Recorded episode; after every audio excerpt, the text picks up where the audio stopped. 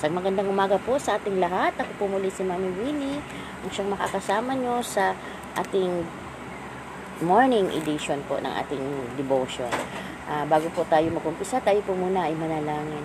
Ama namin na sa langit, maraming salamat po sa kalakasan, sa kagalingan, at uh, maging sa protection po sa araw na po. Salamat po sa provision mo, Lord God. Salamat po sa iyong banal na Espiritu na siyang palaging narito sa aming mga tabi, Panginoon. Salamat po, Panginoon mangusap po kayo at mahayag sa mga oras na to Lord God at ang lahat ng ito tinataas ko sa tanging pangalan ng iyong anak na si Jesus. Amen. Amen. Ang topic po natin ngayong umaga ay pinamagatan ko pong kawalan ng hustisya. Marami pong uh, mga tao na nasa um, loob ng rehas or sa kulungan ay uh, walang mga kasalanan. Sa, dahil po sa kawalan ng hustisya sa buhay nila. Bakit? Unang rason ay sa kahirapan nila, wala silang pera na i, i, i, ilaban yung kaso nila laban sa mga makapangyarihan. Diba? Lalo na sa mga mayayaman. Kaya kawawa yung mga mahihirap na hamak na tao lamang dahil sa kawalan talaga po ng hustisya. Dito po may, may isa po akong kwento na ano na isang na nakatanggap ng tansong medalya si Becky Scott noong 2002 sa isang paligsahan ginanap sa Amerika.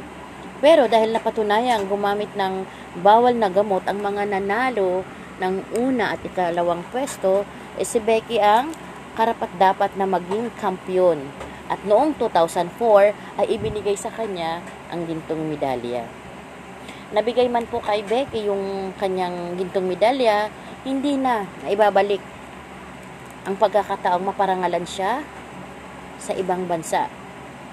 Habang tinutugtog ang kanyang pambansang awit ay hindi na mababawi pa ang di makatarungang nangyayari sa kanya, di ba? Ganon din naman sa panahon natin ngayon. Marami pa rin nangyayaring ganito na tsaka mo lang makamit yung hustisya kapag minsan ay patay na ang isang tao. 'Di ba? Or wala na, tapos na. 'Di ba? At uh, maging sa Biblia po natin, meron din po tayong nababasa ng mga kwento katulad ni ni Abel at ni Cain. Sabi po nababagabag tayo sa iba't ibang uri ng kawalan ng hustisya. Isa na rito ang kwento ng magkapatid na Cain at Abel. Um, hindi po lingid sa ating halaman or uh, alam po natin yung kwento ni Cain at ni Abel, 'di ba? Na at basahin po natin sa Genesis chapter 4 verse 1 to 12. Sabi dito sa verse 1 sinipingan ni Adan ang kanyang asawa at ito'y nagdalang tao nang isilang ang kanyang panganay na lalaki ay sinabi ni Iba nagkaroon ako ng anak na lalaki sa tulong ni Yahweh kaya Cain ang ipinangalan niya rito at sinundan si Cain ng isa pang anak na lalaki at Abel naman ang pangal ipinangalan Naging pastol ito at si Cain naman ay naging magsasaka. Subalit, dumating ang panahon na si Cain ay naghandog kay Yahweh ng ani niya sa bukid. Kinuha naman ni Abel ang isa sa mga panganay ng kanyang kawan. Pinatay niya ito at inihandog sa pinakamainam na bahagi. Si Yahweh ay nasiyahan kay Abel sa kanyang handog. Ngunit hindi niya kinalugdan si Cain at ang handog nito. Dahil dito hindi mailarawan ang mukha ni Cain sa tindi ng galit sa tindi ng galit ni Cain kay Abel. Kumbaga yung selos nandito eh dumarating na. 'Di ba? Kaya't sinabi ni Yahweh, ano ikinagalit mo Cain? Bakit ganyan ang mukha mo? Kung mabuti ang ginawa mo, dapat kang magsaya. Masama naman ang kasalan. Masama naman ang kasalanan ay tulad ng mabangis na hayop na laging nag-aabang upang lapain ka. Nais nitong pagharian ka, kaya't kailangan mapaglabanan mo ito. Isang araw, iniyaya ni Cain ang kanyang kapatid Abel, pumunta tayo sa bukid. Sumama naman ito. Ngunit, pagdating nila sa bukid ay pinatay ni Cain si Abel. Tinanong ni Yahweh si Cain, nasaan ang kapatid mong si Abel? Sumagot siya, hindi ko alam. Bakit ako ba'y tagapag-alaga ng aking kapatid?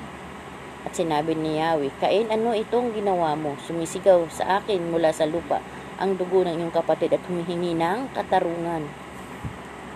At sinabi ng Panginoon sa kanya, sinumpa, sumpa kita ngayon at hindi mo na maaring bungkalin ang lupa dahil dumanak doon ang dugo ng kapatid mo na iyong pinasilang. Bungkalin mo man ang lupa upang tamnan, hindi na hindi ka mag-aani, wala kang matitirhan at maging lagalag ka sa daigdig. Grabe no, ang sarili niyang kapatid nung unang panahon, eh meron na palang ganyan. Lalong-lalo na po ngayon sa panahon natin, di ba? Kahit sariling anak, ay nare-rape nila, kayang-kaya nilang gawin, di ba? Pero nasa Bible na rin po pala na yung mga pangyayari ngayon ay nangyari na before. Kaya sabi dito, doon sa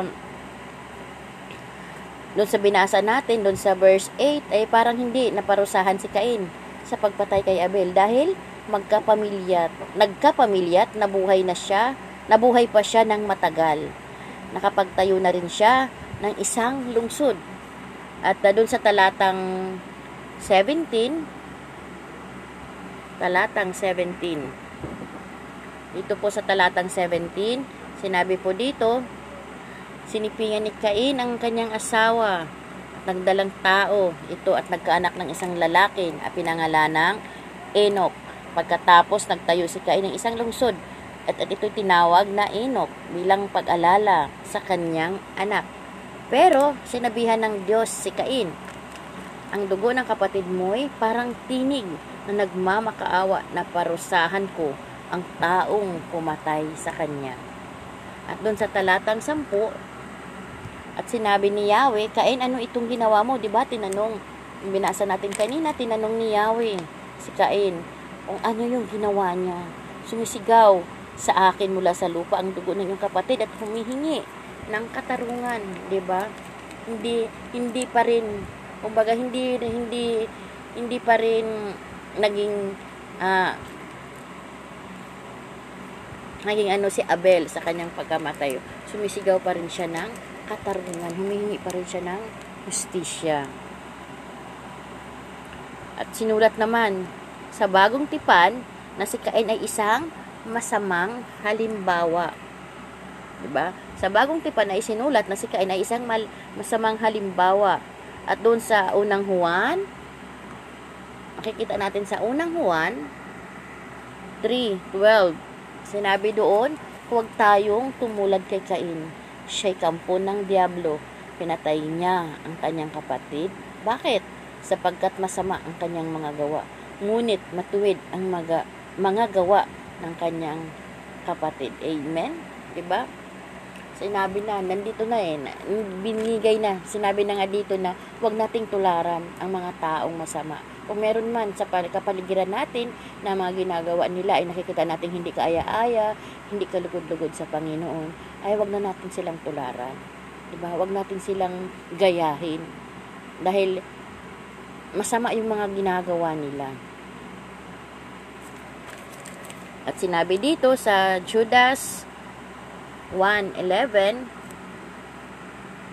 sabi dito sa Judas 1.11, kaawa-awa sila, kakilakilabot ang sasapitin nila, sapagkat sumunod sila sa halimbawa ni Cain, tulad ni Balaam, hindi sila nagatubiling gumawa ng kamalian dahil lamang sa salapi. Naghimagsik silang tulad ni Cora, kaya't sila'y namatay din katulad niya. Diba? Yung mga gawain, gumagawa ng masama na nakikita natin sa kapaligiran natin ngayon. Diba? Nakikita natin lagi nababalita, napapanood natin, napapakinggan natin, ay wag natin silang tularan. Dahil nasusulat man, nasusulat po dito sa Biblia na kaawa-awa po sila, kakilakilabot ang sasapitin din nila sapagkat sumunod sila sa halimbawa ni Cain. 'Di ba? Ang mga taong ito ay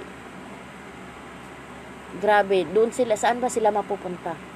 Yung sasapitin nila ay ka hindi kalugod-lugod.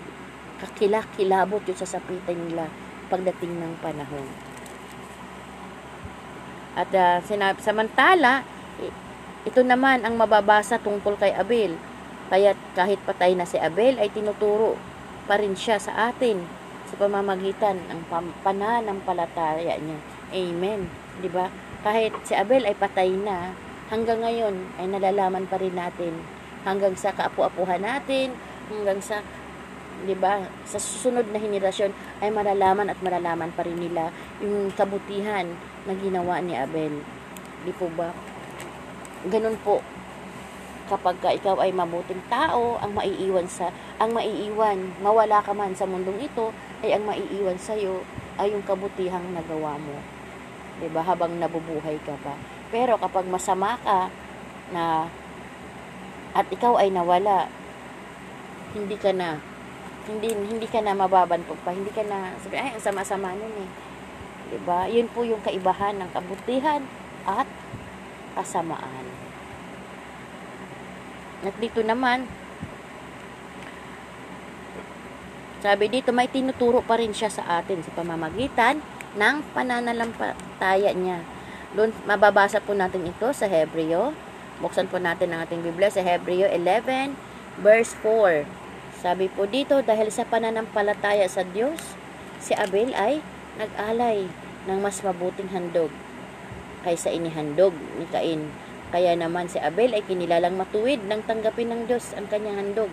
Kahit patay na siya, nagsasalita pa siya sa pamamagitan ng kanyang pananampalataya sa Diyos. Amen. 'Di ba? 'Yun ang dapat natin tularan na kahit patay na ay nagsasalita pa rin. Ibig sabihin, yung kanyang ginawa na maganda at kalugod-lugod sa harapan ng Panginoon ay nananatili, hindi nawawala. Di po ba? At mahalaga sa Diyos ang katarungan. 'Di ba? Sa atin ganoon din naman sa buhay natin, 'di ba? Mahalaga rin po sa atin ang katarungan na dapat makamit natin yung katotohanan. Sa huli, hindi makakaligtas sa parusa ang anumang kasamaang ginawa ng isang tao. 'Di ba? Ang saklap ngayon makagawa ka ng eh, sige magbunyi ka, magpakasaya ka sa ginawa mong kasamaan. Pero may hangganan ang lahat. 'Di ba? Sabi nga dito, hindi makakaligtas sa parusa ang anumang kasawa, kasama ang ginawa mo sa kapwa mo. Hindi ka makakaligtas sa paningin ng Diyos dahil nakikita ka ng Panginoon kung ano yung ginagawa mo sa kapwa mo. Hindi man agad-agad nandyan yung parusa na ibibigay sa iyo. Pero darating at darating ang parusa na sasapitin mo. Sabi nga dito, gantimpalaan naman ng Diyos ang anumang ginawa para sa Diyos dahil sa pananampalataya niya. Amen. Ando naman ang reward sa dulo ng mga taong nagtitiis.